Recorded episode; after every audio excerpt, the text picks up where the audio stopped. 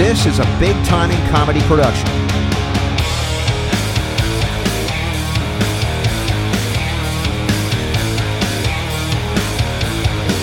Welcome backstage. Uh, I'm here to interview Black Sabbath. I'm a journalist. VIP only. Groupies sleep with rock stars because they want to be near someone famous. We're here because of the music. We are band-aids. Are you jumping or am I under medicated? You're listening to Backstage Pass with Meredith Marks. I'm with the band, okay?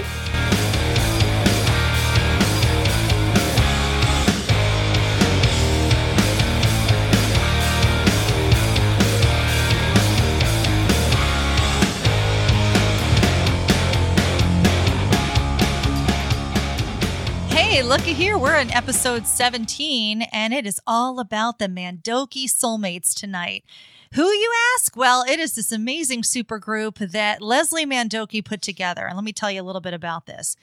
In 1975, Leslie Mandoki, you know, Mikey, they call him the Hungarian Quincy Jones. I know who that is. He and his friends escaped through an active railroad tunnel from dictatorship and censorship into the freedom of the West, and they went over to Germany. And he is really proud of having freedom and artistic expression and just the right to be himself musically. Um, the spirit of the 70s, when artists were striving for individual virtuosity and musical expression, but also for unlimited and unrestricted individuality and freedom, has sparked a lifelong passion in him for socially and politically relevant music with high artistic standards. That was a quote from Leslie Mandoki, and he wanted to put together this supergroup. Now, I say supergroup because it really is a true supergroup. Um, this is becoming more of a thing these days where a bunch of artists that have great respect for each other and are incredibly talented come together to form one big group, which is a super big treat for the audience because we want to see that. We want to see more of that. I know Mikey wants to see more of that. Yes, please. I'm sorry you couldn't join me, but I was so excited to get the call to uh, get invited up to New York City and join the Mandoki Soulmates during Grammy Week. This was a post Grammy show at the Beacon Theater, and it took place in January, late January of 2018. And it benefits MusiCares, and they all really care about this cause. And they came together to have their very first show in the United States. They've played all over Europe, but they've never been here. And now they've come here. I saw it. It was amazing. And we're going to have to wait and see if they have more shows in the US. But in 1992, Ian Anderson and Jack Bruce became founding members of Lan- Leslie Mandoki's band, Mandoki Soulmates. And ever since then, they've been rocking it. And they've been uniting a who's who of the icons of Anglo American and European rock and jazz rock. And we got to talk to so many members of this group, but others that we didn't get to talk to that have been featured in this group have included Chaka Khan, Steve Lukather, Greg Lake, Victor Bailey, Paul Carrack. Mm. Oh, mm-hmm. don't even get me started on Paul Carrack. If I would have seen Paul Carrack, let's just say I would have snuck away in a suitcase and I would not be here right now. I would be with Paul Carrack because I love him. So, but you know, so many other people that I greatly admire and love were there. I got to sit down in uh, in the green room in the back of the Beacon Theater, and this was kind of like a speed dating, but speed interviewing type of process. It was me along with three other members of media. And we all sat at different tables, and these guys went from table to table and did interviews.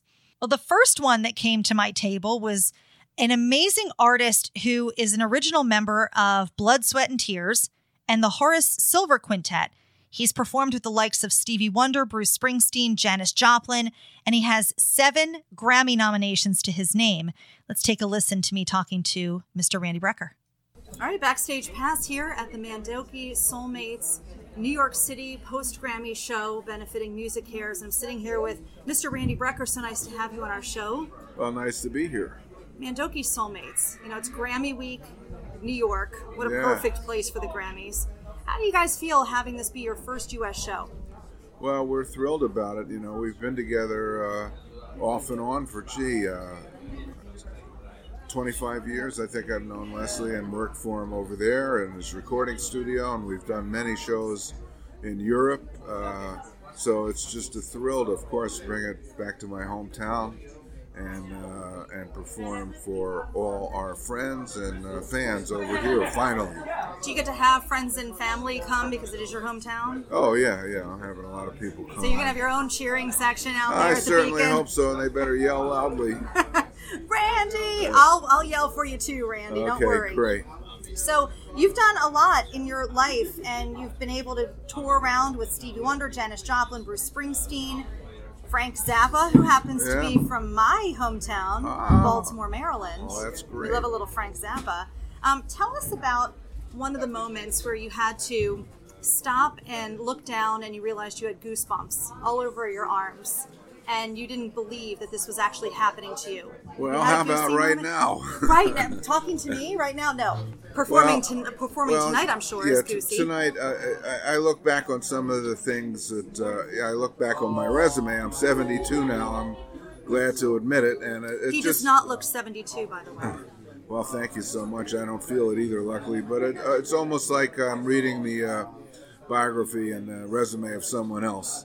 Because all those artists you mentioned, plus many more, I was just thrilled to share the stage with. Uh, they were unique in so many ways, so sorely missed those who have already passed on. The Zappa week was incredible, and we were lucky to uh, have that week. It was the only week my brother and I uh, played with him. We were lucky enough, to, lucky enough to have that week recorded live in New York, and I hear about that that album, uh, CD or whatever you would want to call it now, all the time. So many people love that record, so we were thrilled to be there. With it benefiting the MusiCares tonight, um, this is a special one for you guys. Oh yeah, sure. Um, Well, can you talk to us a little bit about MusiCares and what it means to you? Well, it does so many things. They raise so much money for so many different causes, helping uh, not only the public, but mainly helping musicians in need, helping. Uh, you know, it's a tough business. Many uh, musicians get caught up uh, either in, um you know, the dark side of the music business and and uh, not being able to make a living and not having a place to even live. So we're uh, thrilled to be a part of uh, MusiCares that does so many different things and has raised millions and millions of dollars for so many great causes. Awesome. And how did you get into music? Tell us that story. Well, quickly, my father was a semi professional pianist um, from Philadelphia, which is a great music town, particularly when I was growing up in the 50s. There was so much going on jazz wise, pop music wise, with uh, Chubby Checker and the Twist, Dick Clark's American Bandstand, which started in Philly, the Philadelphia Orchestra. I had a trumpet teacher from the Philadelphia Orchestra. So many great jazz musicians from John Coltrane and Dizzy Gillespie on to other man, dozens, hundreds of jazz musicians. So I was uh, among the best. My father was a great piano player and had me uh, learn music from an early age. I started trumpet at the age of uh, eight. My brother started on clarinet and, of course, became very famous as a tenor saxophonist in EWI player. Uh, So we had music in our family, and it was just what kept kept us going all these years. I feel ya, my friend. You keep it in the family. It's exactly what I'm doing too. I Right. love it. It's a Right. wonderful thing. It's a good feeling to have, right? Oh, Keeping sure, it in the family. sure, yeah. Uh, we everyone played something. My sister's still alive, and she plays the harp and was a fine. We had a family band. Mike and I doubled on drums, and she played bass. She was a pianist. Father piano and sang. We had, we were pretty darn good. When you're driving around in your car, what are you listening to these days? Well, I listen to you know. Unfortunately, the stations are pr- programmed. I you know back in the day, a lot of radio stations played everything. So that was uh, WKCR. I remember played jazz, not maybe not classical, but pop, jazz, rock, funk. Mostly, I, I, I suppose in the car, I listen to the jazz station that plays classic jazz, but I also like orchestral music. I like singers, so I'll be switching channels, the Sinatra channel. I like I have a nine-year-old daughter, so we listen to a lot of the kids channel. There's some great stuff on there. I like. I like right? everything. You're, are you feeling the Kidz Bop these days? Oh yeah, I'm yeah, feeling the Kidz Bop these days, Randy. I mean, they She have a knows whole all the channel for that. tunes. I don't know Yeah. how they learn Did you know the that they're going on tour? Uh, oh no, I don't know Kids about Bop, that. Kidz Bop this summer going on tour. We're gonna go see the show, the kids and I. Okay, I've got well, two great. little girls myself, so Oh, well, you- now your daughter's gonna be like, Dad, let's go. I let's think go." she does know. Yeah, she mentioned it. You're right. She does know, and she knows all the tunes. She's quite a good singer at nine on her, own. She really great vibrato, knows all the little t- twists and turns. So they're in the back seat with her friends. Isn't that fun to listen to? away. It's amazing. you I love that. And, and the, the the tunes are all great. You know, and they're well done. So I'm a fan.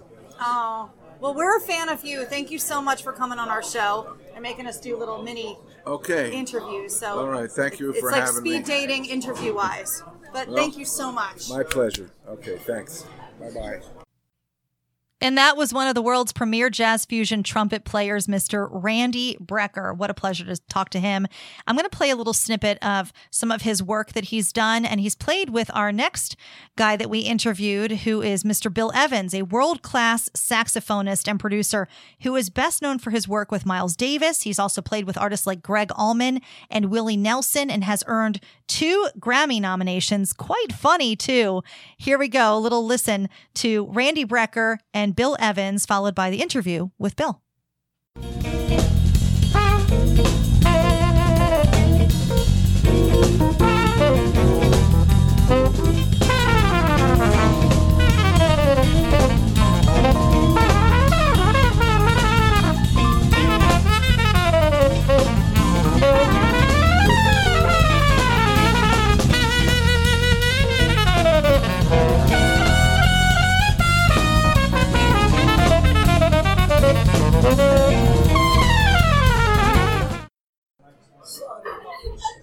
Right, we're sitting backstage at the Mandoki Soulmate Show. We're talking to Mr. Bill Evans. Hello.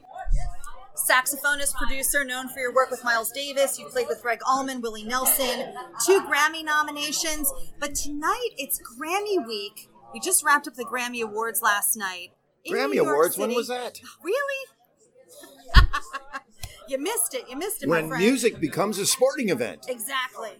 Um, and we're at the Beacon Theater and we're talking about Mandoki Soulmates. This is your first U.S. show here. What do you mean? Oh yeah, It's for the first- summer. Yeah, it's- absolutely. It's your first U.S. show. Right. So, what is the vibe for you tonight? Well, it's always great playing. You know, it's become a thing where we know, we all know each other for so many years now. It's and uh, and that's kind of the cool thing. It becomes a camaraderie. Where there's a lot of humor going on, a lot of joking around, and uh, that's a lot of fun. You know, and that's kind of at a certain point in your career, you can get a chance to play. You know, I'm I tour with my band almost all the time, and I do a couple other different things, and then you kind of want to pick and choose the ones that are the most fun and the people you want to be around. And so, you know, that's why it's, it's a lot of fun to do And this. it's fun to travel with a bunch of people that you highly respect Yeah, sure. and that are your friends. And you get to go out to dinner with them, I'm, I'm assuming. And they pick up the tab. And they pick up the See, isn't that nice? It works in your favor, Yeah. Bill. Oh, yeah. Oh, Yeah. I love this. Oh, this yeah. is fantastic. Great. All right, tell me, what was it like working with Gregg Allman? I know he passed away. It's a very, very huge loss for the music You know, I wish I would have brought it. He made us. He had a special saxophone pin made on a silver chain, and he gave it to me. And he said, "You're my favorite saxophone player I've ever played." with." And he gave it to me.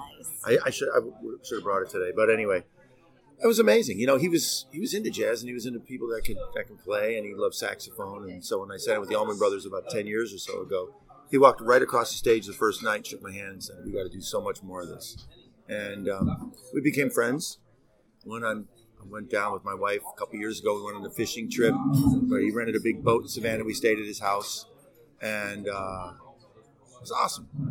I heard he was just the most down to earth, humble person. Very down to earth. We'd sit, we sit in his living room, and he'd, he'd, he'd sit and sing and play some songs for me and my wife that he's working on or he's thinking about. It was, and then you realize how special the guy really is because you think these are great songs, and he's really got a message in this song, and you know you see him transcend just the mellow, laid back guy to like this guy really has something special. You know, it was really cool. So cool. Yeah.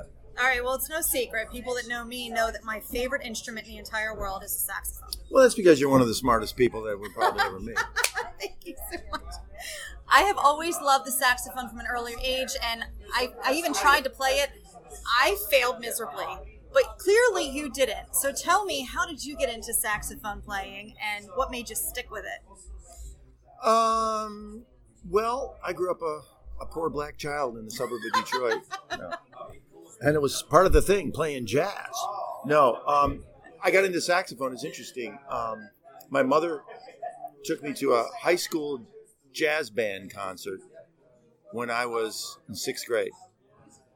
And I saw one of the saxophone players because I wanted. To be, I was playing piano since I was five years old, and I was going to be a jazz piano player. And then I saw one of the saxophone players get up in front, take a solo. The spotlight was on him. I see the girl who played piano in the big band almost behind the curtain. You can't even hear her, and I, I'm comparing both, and I'm thinking, the coolest thing is that saxophone. That Right. that is the coolest thing. So I told my mother. I I looked at her and I said, "That's exactly what I want to do right there." She says, "But you're you're a piano player." I said, "Not anymore." I said, "I'll play piano, but I'm gonna I want to do that." That's how I, as I get into it. I never had to be convinced to practice or play it, so they got me a saxophone, and I just I just liked it, and I got really into it. I got focused on it when I was young. I did everything all the other kids did, but I also did that, and I never stopped. And and someone said, "When did you decide to be to do it professionally?" Whatever. I never decided anything. It's just something I always did. If you have to make that decision, it's not for you. You know, if you have to decide, it's not your thing. So I have twin 11 year old girls. Okay, and they're about to enter sixth grade, and they're in those formative years now. One picked the viola, and one picked the clarinet. We have a lot of squeaks going on. That'll happen. Any um, suggestions for youngsters in Yeah. elementary school just starting Well, out? Well, for you, earplugs, Yes. headphones, quiet comforts are good. I have Um, a lot of um, alcohol, and I have some uh, Tylenol as Yeah. well. Yeah, you're that good. Helps. Okay. No, yeah. My recommendation is you let them do their thing. You can't force anybody to like something. It's like you can't force somebody to like chicken. You know, I mean, they are or they're not. It's the same with music. They're going to excel at it if they want to, and a lot of times, most of the time, they don't go on from there. But that's the way it is. You know what I mean? You can't say, "Hey, you have to practice a half hour a day." Then it becomes work, a job, and not fun anymore. If it's something they, they continue on with, it's because they wanted to. That's the only way. One more question for you. Okay. I know we have to wrap up. Biggie. My favorite question to ask people is what is that moment when you look down and you see that you have goosebumps all up and down your arms and you're realizing They I get poison ivy in there. No. This is happening right now. Like this is my life. What goosey moment have you had? All right, then I can speak it in this particular way. no, um, very early on. Speaking of Miles, I, there's a bunch of moments like that, but um, the first time it happened when I was playing Avery Fisher Hall, the first major concert with Miles Davis, and I was 22 or 23 or something, back in 1981. And we're playing, and all these famous people came up before the show. It's this big comeback. We played in Boston the week before, but now we're in New York. It's a huge hall and I stood on stage.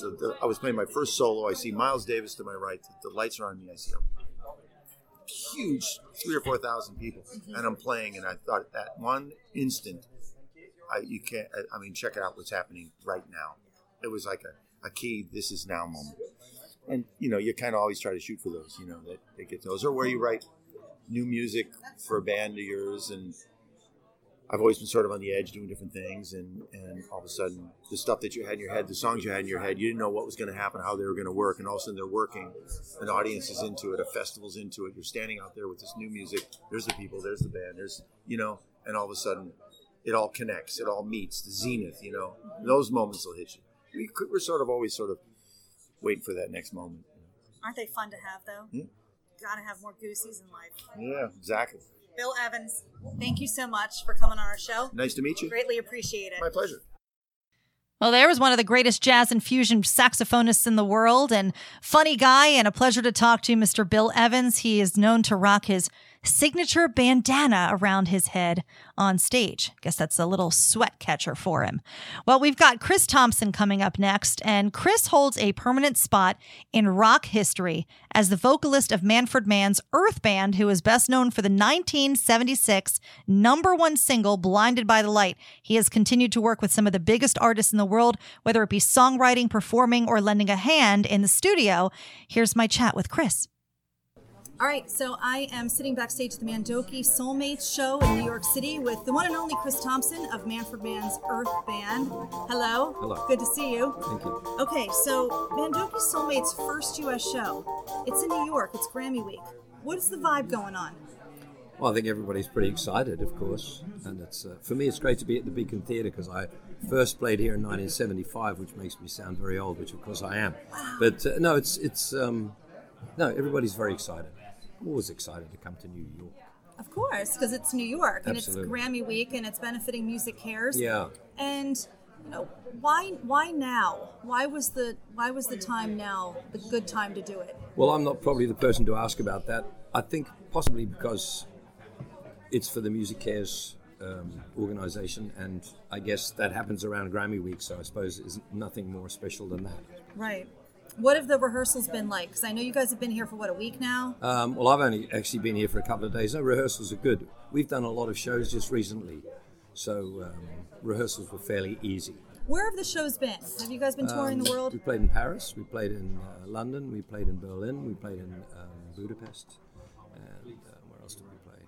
Uh, I can't remember. But those were the main, the main um, areas that we did, and we did a lot of rehearsal for those. So this is just kind of, it's not tacked on the end, but you know, it came at the end of those shows. So If it turns out to be a really good vibe, which I'm going to just tell you, I, I went and I was sneaking a peek at the ticket sales.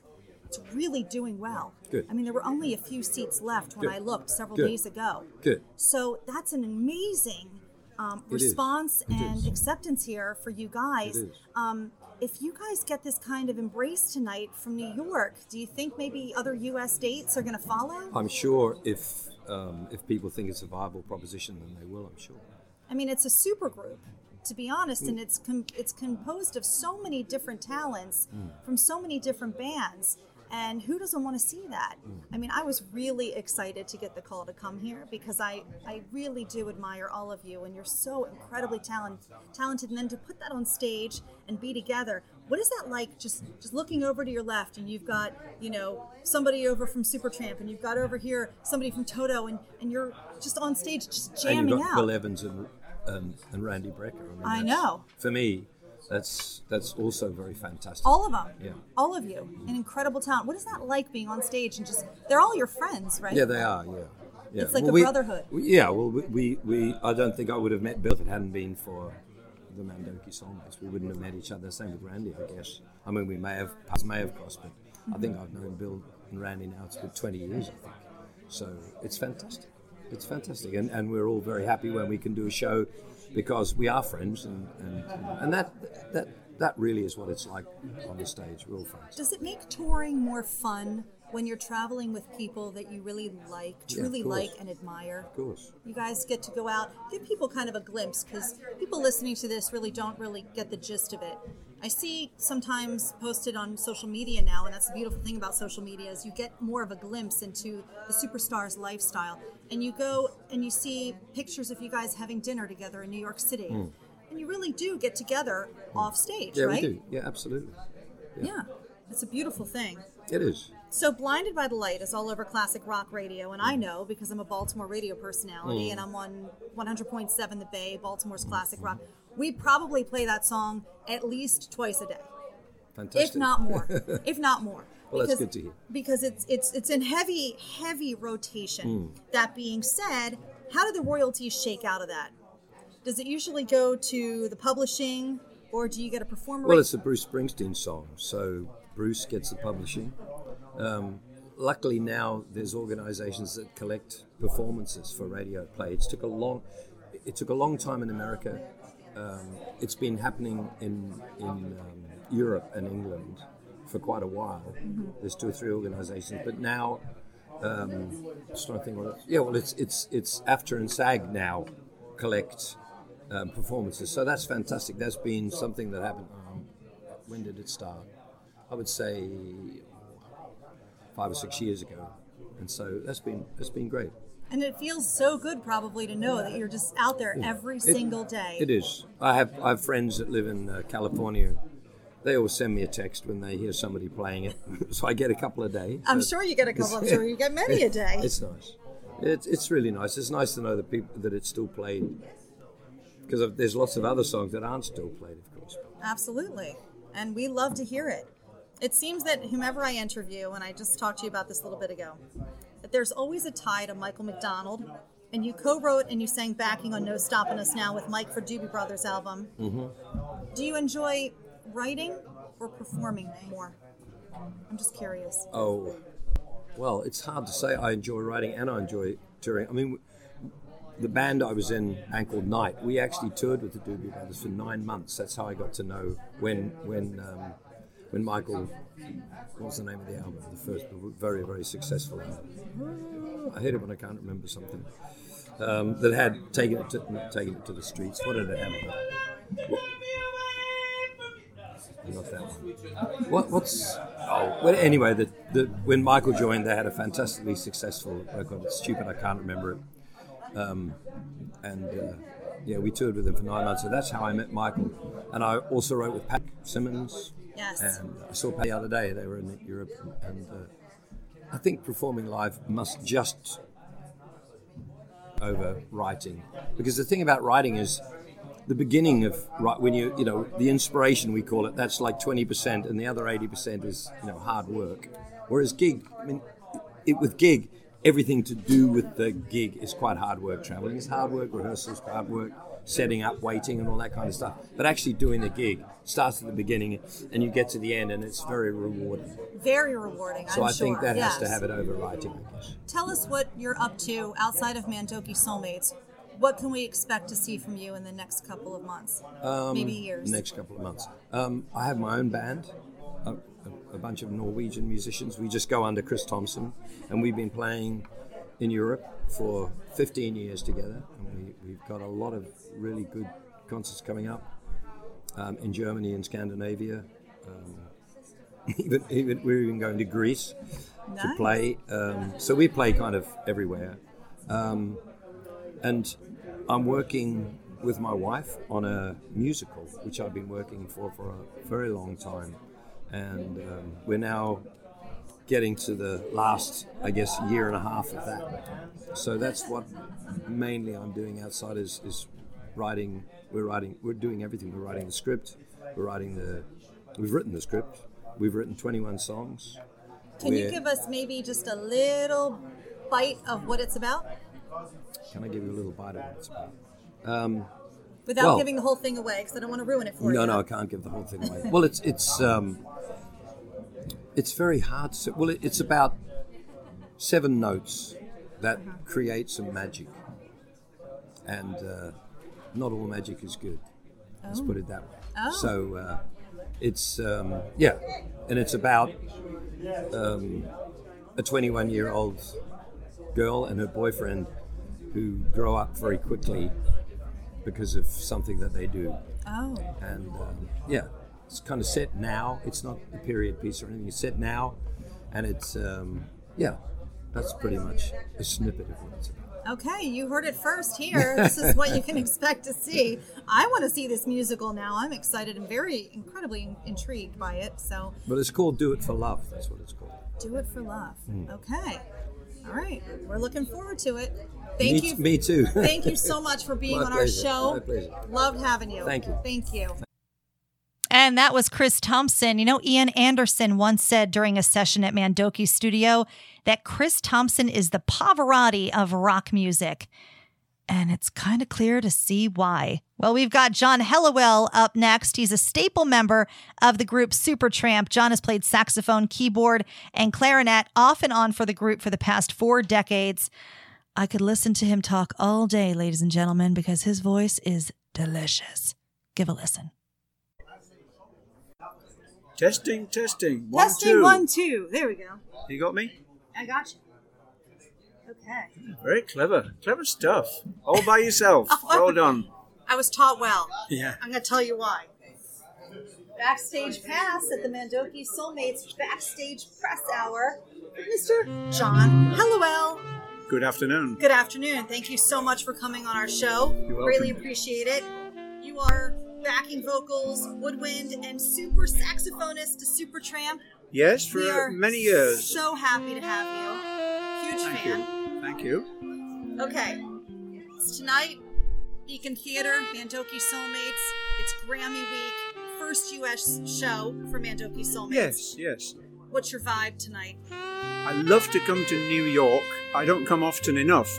Um, I used to live in the States, eh, actually in Los Angeles, but I used to come to uh, New York more often. But I moved back to uh, UK, so I don't come here very often. And usually with Leslie, we play in Europe, so uh, it's the first one, as you said. Uh, it's quite exciting. It's an exciting place. So I wouldn't like to live here, but I love to visit. Well, I've been to your part of the woods too, and I loved it over there in the UK. I would like to live there. Well, I went back because I was living in California for 17 years, and so I needed a bit of reality. So I went back to England. Better beer. Yeah, you're on the wrong coast if you want reality. You got to stick to this East Coast. Yes, then you have yeah, the That's reality. it. That's it. All right, so in between your songs, the Supertramp shows, you MC, you tell jokes. Is this something that comes easy to you, or are you just a natural jokester? And do you have a favorite joke to get the audience riled up? No, I don't. I'm not actually a comedian at all, but nobody else wanted to make announcements with Supertramp. And when we started off, it, it was very serious. We were doing this uh, project, an album called Crime of the Century, and the songs are quite serious. So it seemed like whenever there was a little break, the crowd needed maybe a little bit of relief, and I just say whatever comes into my head. Uh, and so sometimes it, it's good, sometimes it's it's mediocre. But they, they just needed that little break from from the, the the tenseness of the of the music. So it was just fell upon me to be the announcer. But uh, I quite enjoyed it. I don't mind listening to you. Your voice is lovely. Oh well, thank you. The accent's beautiful. I could listen to that all day. So in 1987, you decided to play on Pink Floyd's A Momentary Lapse of Reason. Yes, and they spelt my name wrong They on did the cover. spell your name wrong. Yes, What did David Gilmour do to uh, make that up to you? Did he send you a fruit basket? I don't. I don't know whether he Some- knows some or not. scones? No, but uh, what had happened was that David played on our album a, f- uh, a few, a couple of months before. Yes. Brother, Uh, Where Are You Bound? Brother, Where You Bound. Yeah, and then so he asked me to play on that. There's three saxophone players on that album, so uh, and we're not actually. oh, I know. We're not actually designated as to who did what, but I, I can I can tell which is mine. One of them is Mr. Scott Page, Yes, Scott. who I interviewed in August. Oh, did you? Yeah, he's a great guy. Is he still playing? He is still playing. He actually played at NAMM with my dear friend Kenny Lee Lewis of the Steve Miller Band. Oh. And they were just at, um, I want to say Hard Rock Cafe or no House of Blues. I'm sorry, Oh, yeah. House of Yeah, Blues. And they did this, you know, and it's like there's this few different super groups out there, and they get a bunch of different band members together. And I mean, isn't that a beautiful thing that there are all these super groups now? Yeah, it's good. you know, more people come out and they're like, oh, we like that one and we like that one and we know this one and and you get to hang out with your buddies and jam. It's nice. It's good for the public and it's good for the musicians too. This this band's great because there's so many good musicians and singers. And, Let's talk about sound check because um, I grew up going to sound checks my whole life because my dad is the sound guy. Ah. And when you guys when you're with when you're with Supertramp and you're doing your sound check for your Yeah. shows, that's different. But when you guys are all together doing Mandoki Soulmates sound check, you guys ever look over at each other and you realize you're learning something from somebody else on that stage all the time. because it's like Yeah. kind of newer? all the time. Listening to, for example, listening to Randy Brecker playing, it's just it's lovely. And I sit, I stand, sit next to Bill Evans too, mm-hmm. which is lovely, and Till Bronner. Uh, there'll be those four of us uh, tonight. Yeah, it's, it's it's real good and it's inspirational. Um, we seem to be good friends, you know. I asked that question because a lot of people think just um, musicians that have been around forever in a day, you would think that they know everything. But in reality, Ooh, you no. never stop learning, No, no, no. especially from your peers, correct? The, the problem is with learning, it, it, it's like an island. When you first start off, your knowledge is like a small island. So the circumference of that island might be just two or three miles, you know, in- as an analogy. But as you know more and more and more, the island gets bigger. So the circumference of what you don't know gets bigger and bigger and bigger. So there's miles and miles of coastline now that I've got to catch up on. So we'll never stop Never learning. stop. And and the good thing about this too is that um, no one has an ego problem with this band, you know. So there's no. right? You're all so incredibly humble. Well, it, yeah. I think it's because most of the people are, are, quite at ease with what they do, you know. Even though they've got a lot to learn, they they're, at ease with what they play. That's a beautiful thing to see. And you can tell when you're sitting in the audience and you're watching a show like that when the people are egotistical or humble. And Yeah. I'm very excited to see that. All of you being humble on that stage tonight. well, I hope That's going to be a beautiful Yeah. show. Yeah. What do you have coming up? Me, What projects do you oh, have? Oh, I have my own group, which is called Creme Anglaise, which is British musicians, and we just do a few gigs in a year every year. I've got a gig in a couple of weeks, just in a small town in the north of England.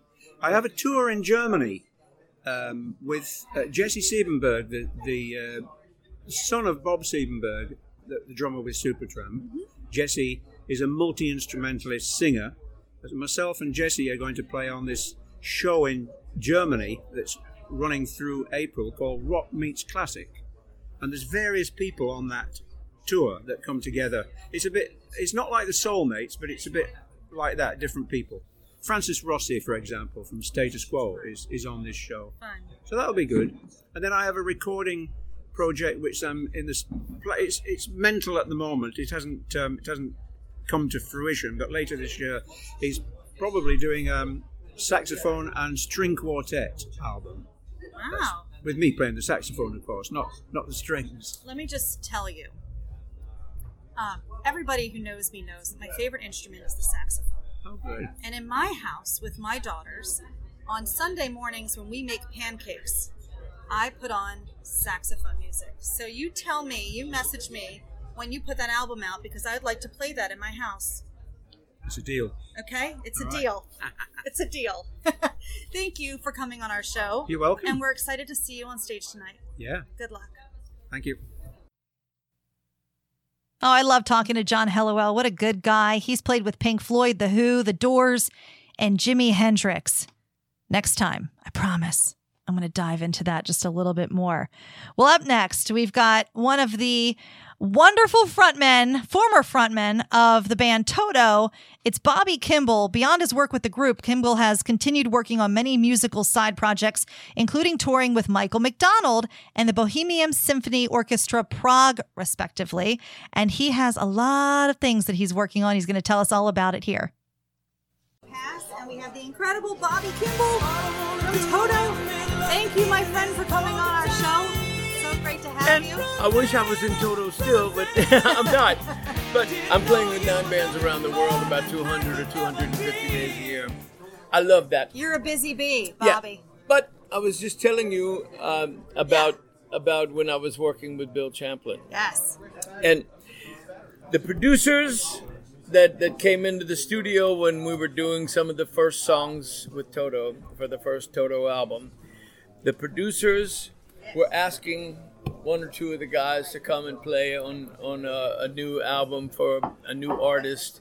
Well, about eight of them asked me after I came out of the vocal room uh, singing some of the stuff, some of the songs. They asked me if I would come and do some background vocals.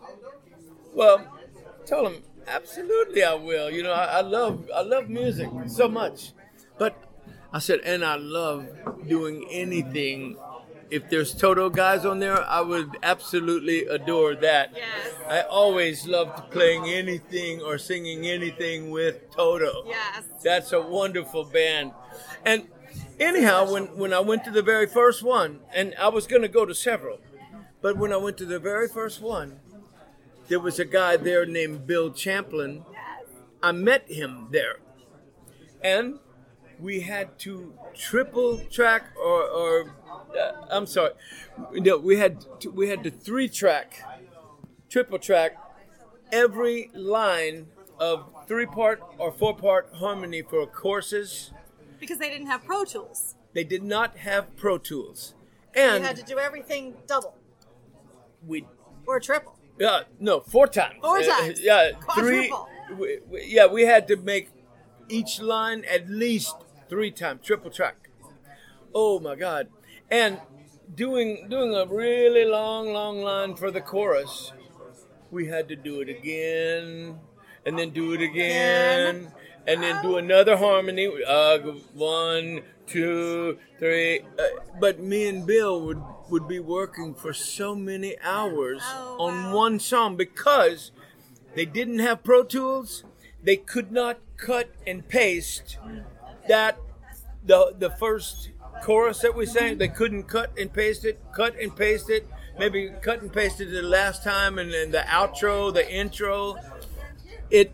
We would spend so many hours doing the background vocals, and I, my God, all at the beginning for about a month, I was with Bill every time I went to do some background vocals. He was he was hired already, and and uh, sometimes he would call me and let me know that you got to come. Well, and we were a duet, but I told Bill because we are doing six to eight hours on a song because you know they can't cut and paste. I didn't even know about that, but the deal is, I told him I said we need to get another singer with us. That will Yes. help a lot. Yes. You know who we got? Um, Michael McDonald. Michael McDonald. I was going to say that, and it's funny. I, I have that in my notes. and he is Yes. is one of my favorite in the world. Such a wonderful You know. I sat with Michael in November. he my is. My brother well, is you know his, he's wonderful. My brother then. is his tour manager. yeah. My brother Really? is his tour manager. Oh my God. So I'm going to see Michael on February 9th in West Virginia, and I'm going to give him a Bobby Kimball hug for you. Well, I absolutely adore how he plays and sings and how he is as a person. He's so humble. Oh, and his num his phone number changed. I don't have it anymore. I'll get it for you, Bobby. I'll get it You for you. You would be one of my favorite people I'll if you get did you. I'll get you the phone number. I absolutely adore Michael McDonald. I will get. We're going to talk after this interview. But let me ask you a question, okay? Yes. Well, let me let me stay on the Bill Champlin thing for a second. Yeah. You've been friends for what? You said over 40 years. You've been friends with Bill Champlin. Over 40 years for sure. Talk to me about. We've got something coming up on May 26th in Florida. Rock Pack, which is Bill Champlin, you, Kevin from Journey, and John from Kansas. So you sang 40 plus years ago with Bill Champlin, coming around Oh, in God, yeah. 2018 singing with Bill Champlin. Yes, yes. This is a long career, staying friends and singing together. I've already done a concert here in, in 2018 with Bill. And with Bill. Yes. It's, it's so much fun to be able to reconnect and stay connected and Oh, work together. Well, he only lives five blocks from my house. I go over there. His his wife is a wonderful singer. Her name is Tamara. Yes, Tamara, And- and, I'm going to see her on Friday too. Me and my wife went over uh, a couple of times since 2018 started for dinner, and they come over to my house every now and then. And I love I love hanging out with Bill. He's such an amazing guy. Oh. And he helped me record some of the things for the movie that I wrote. Yes, Yes. The movie I wrote is called Tanner's Song. yes. And tomorrow, when I get home, the producer, who is also the screenplay writer, he is coming to my house and we're going to get the date that we will film the movie. Oh, nice. Oh my God. so that's what wait. we have to look forward to coming up from you is this movie, right? Coming up, you have this movie. Yes, Okay? absolutely. And you have this Rock Pack show coming up. I do. I do. If you don't know this, the owner of the Rock Pack Yes. is a guy named Kevin Demers. Yes. He is from Fort Myers, Florida. And he is one of the most fantastic people I've ever met. And he hires me for every show he books. Oh, isn't that And nice? There's normally four or five singers he hires, and not not the same singers every time, but most of the time. And always he hires me. Because you're feeling the love, Bobby. You're feeling the But love. he, he is one of my best friends. And every time I go down to Florida, I stay at his house. It is so fantastic. so fun. Oh, so fantastic. And his house is about the size of a junior high school. I'm serious. It is so huge. Do you have your own guest wing when you stay there? My guest wing? Yeah. Do you have your own wing in his house? You like mean room? Yeah. Not wing. No wing. I don't have a wing. I have a room. You should have a wing. he really likes you. I would request having a, your own wing. I can do anything at his house. Oh, and he's got this so incredible grand piano down on the first floor. Oh, jam and it sessions is so galore. fun for me because I've been playing piano since since I was four and a half years old. Right. My God, Oh my gosh. So we have to wrap up. But thank you so much. Not a problem. Well, that's Bobby, and he became world famous as a singer and founding member of Toto with his distinctive vocals and many of their mega hits, including Africa, Rosanna, and Hold the Line. With a total of six Grammys, he is one of the most successful and well known singers of our time. Well, coming up, we've got one of my favorites, I have to say. I loved talking to him, and he's always been uh, a favorite of mine for as long as I can remember because I've listened to him forever and a day. He's best known for his vocals in the band Cutting Crew and for writing one of the most successful power ballads of our time. I Just Died in Your Arms Tonight. We're taking it 80s, baby. Here is from Cutting Crew, Mr. Nick Van Eede. Okay, Mandoki Soulmates backstage at the Beacon Theater in New York City with Backstage Pass. And I have to be honest, when I got this call, I was super excited to sit with my next guest. It's Nick Van Eede of Cutting Crew. Thank you for coming on my show. Thank you. It's a pleasure. is a pleasure to have you. Um, first time Mandoki Soulmates in the United States. Tell me about the vibe you're feeling tonight, being in New York. Um, being in New York always so special. I haven't been for a while. It's been about four or five years.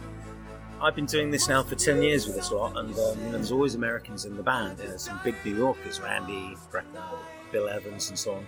Corey tonight, Corey, yeah. yes. So now, um, and I play America a lot with Cutting Crew. So to do this suddenly, sorry, at last in, in America is very important.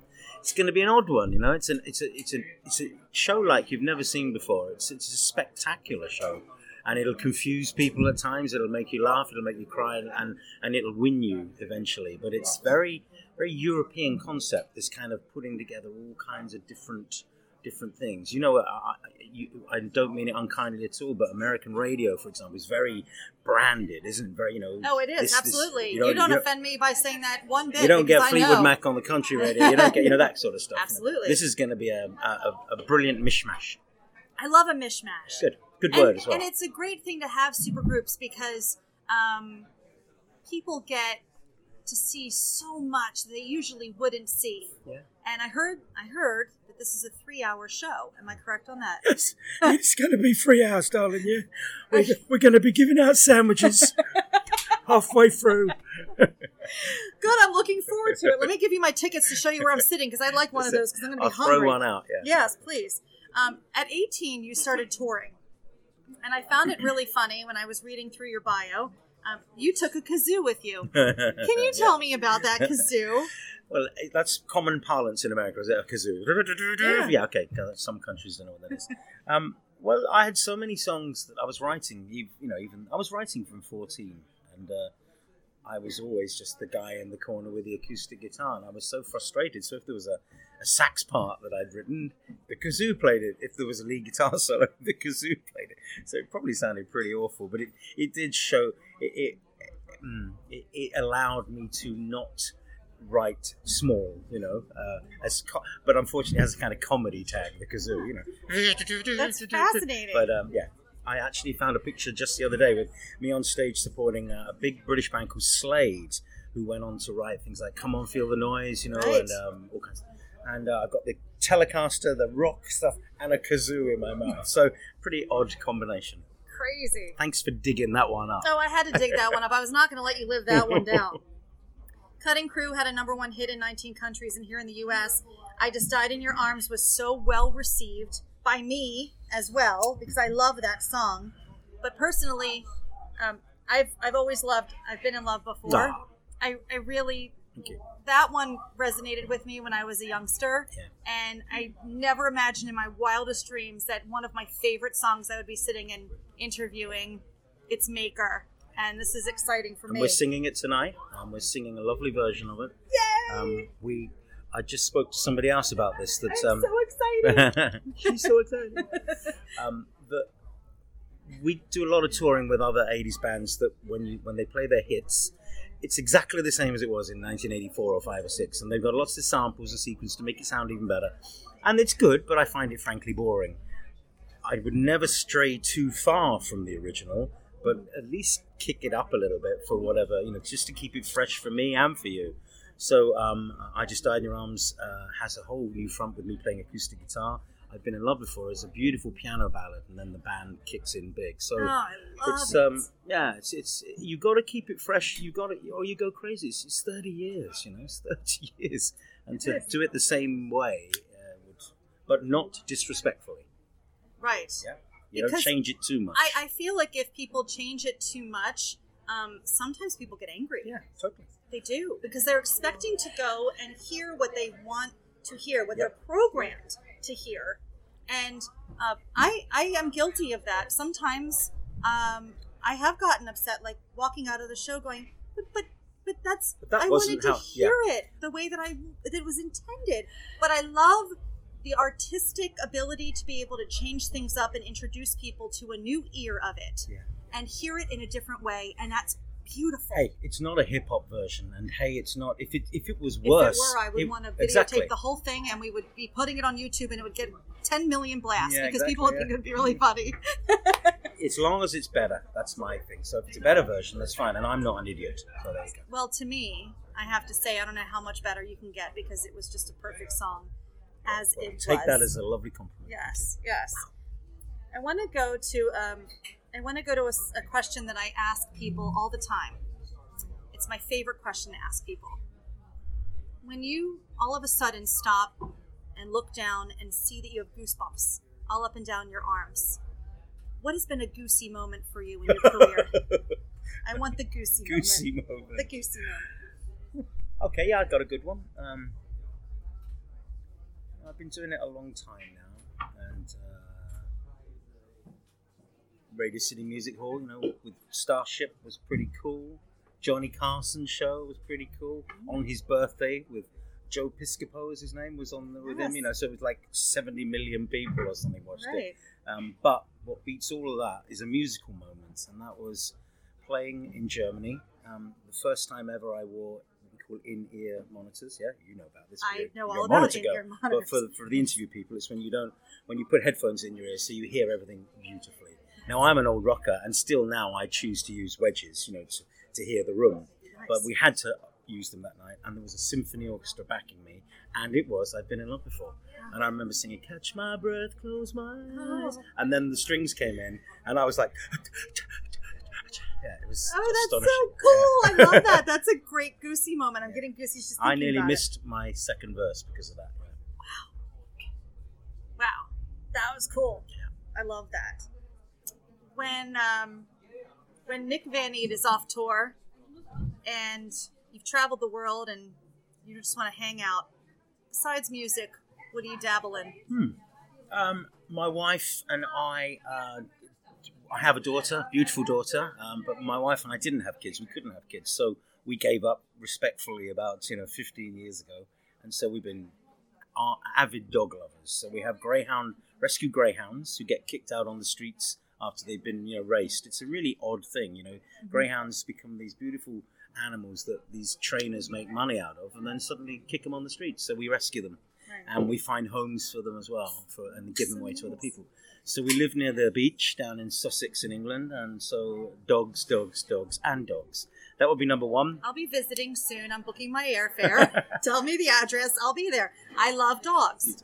This, These are greyhounds or what's another br- br- breed. It's called a lurcher, which is the French lâcher, which means to steal, and they were the um, the uh, poachers' dogs, and they are half greyhound and half anything hairy. So we have a dog called Riley, who's like a hairy greyhound. It's fantastic. oh, that's interesting. I'd like to see a picture of that. yeah, we'll uh, we'll do some kind of thing in a minute. Yeah. Yes, very cool. Well, this is my um, We're gonna do dog now. We're gonna do dogs. Yeah, so doing dogs. this It's is my Georgie girl, named after the Seekers song in the '60s. Hey there, Georgie girl. I'm singing. I'm singing with Nick Van Eede. I'm in my absolute heaven She right looks now. fun. So She this looks is a puggle. She's a pug and a beagle. A puggle. Is that a, puggle. real? It is a real thing. It's a puggle, A and puggle. it's and it's uh, it's it's Georgie girl. I love this. And a more exotic uh, answer would be I love to scuba dive. So Yes. if you took me anywhere that wasn't freezing cold, I would be scuba diving. Wow. That's because it's the only medium where I find, you know, I, my whole world is ears, you know, ears and throats, that singing and listening and producing. And when you're underwater, it's just that. Yes. And I love that. Yes. Big detachment. So scuba diving. Very cool. but not scuba diving with dogs. That would be a little. Have you ever tried to sing underwater? It's a stupid thing to do. Good answer. gets- I was gets- trying to fool get- you with that. It gets very messy. I was trying to I was trying to mess with you with that. Awesome. Thank you for taking the time to sit down with me. Um, I, my life is made today. I'm Well, so enjoy the show happy. tonight. You will, and um, I'm looking forward to it. I'll keep a sandwich for you for around about two hours in. Yeah. Seriously, B, tell him where I'm sitting. He's gonna chuck me a sandwich. I said this the show's so long. We got sandwiches for the for the press. I love it. I love it.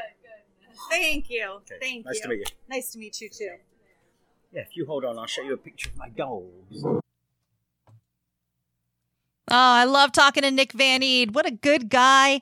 He was funny and charming. And I know his daughter was not feeling well. And I know that he canceled a bunch of shows coming up, but he still made the trek to New York City from the UK to be a part of Mandoki Soulmates. And for more than 10 years, he has been one of the principal singers in the Soulmates. His charismatic and powerful voice has graced many Mandoki songs on the Soulmates albums. During numerous Mandoki concerts around the world, Nick Van Eede has been an essential feature. I could tell you right now, I saw the show, and he is a very big part of that. And uh, really, really great to see on stage and hear him live. Oh, his voice is just fantastic. So that was such a fun experience to have. Besides these guys, I got a chance to say hello to Mark Hart. He's played with Crowded House and Supertramp. And Cory Henry, he's had a couple of Grammy Awards as well. And um, he's an incredible uh, organ player and piano player. And he's played with Michael McDonald as well. And we've got uh, Klaus Doldinger, and he's one of the most prominent and successful jazz musicians in Germany. And Till Bronner, also the trumpet player, uh, along with Klaus, one of the most important jazz ambassadors of Germany throughout the world. So it is an honor to be able to sit down with these guys, kind of get the scoop. And then, you know, later that evening, I was able to go to the show. The Beacon Theater is a beautiful place. I hear that they've hosted the Tony Awards. That's what I was told. But it was a lot of fun to be able to uh, hang out with these guys and take some pictures with them and just hear how they're faring in this band. And let me tell you something super groups, this is the way, man. You get to see a bunch of people up there with incredible talent that you have great respect for. Trust me. Search out super groups in your area because you're going to want to check them out. So, thanks again for joining us, and we will be back with another episode soon. This was a fun one for sure, Mandoki Soulmates. And here is a little taste of what Mandoki Soulmates sounds like.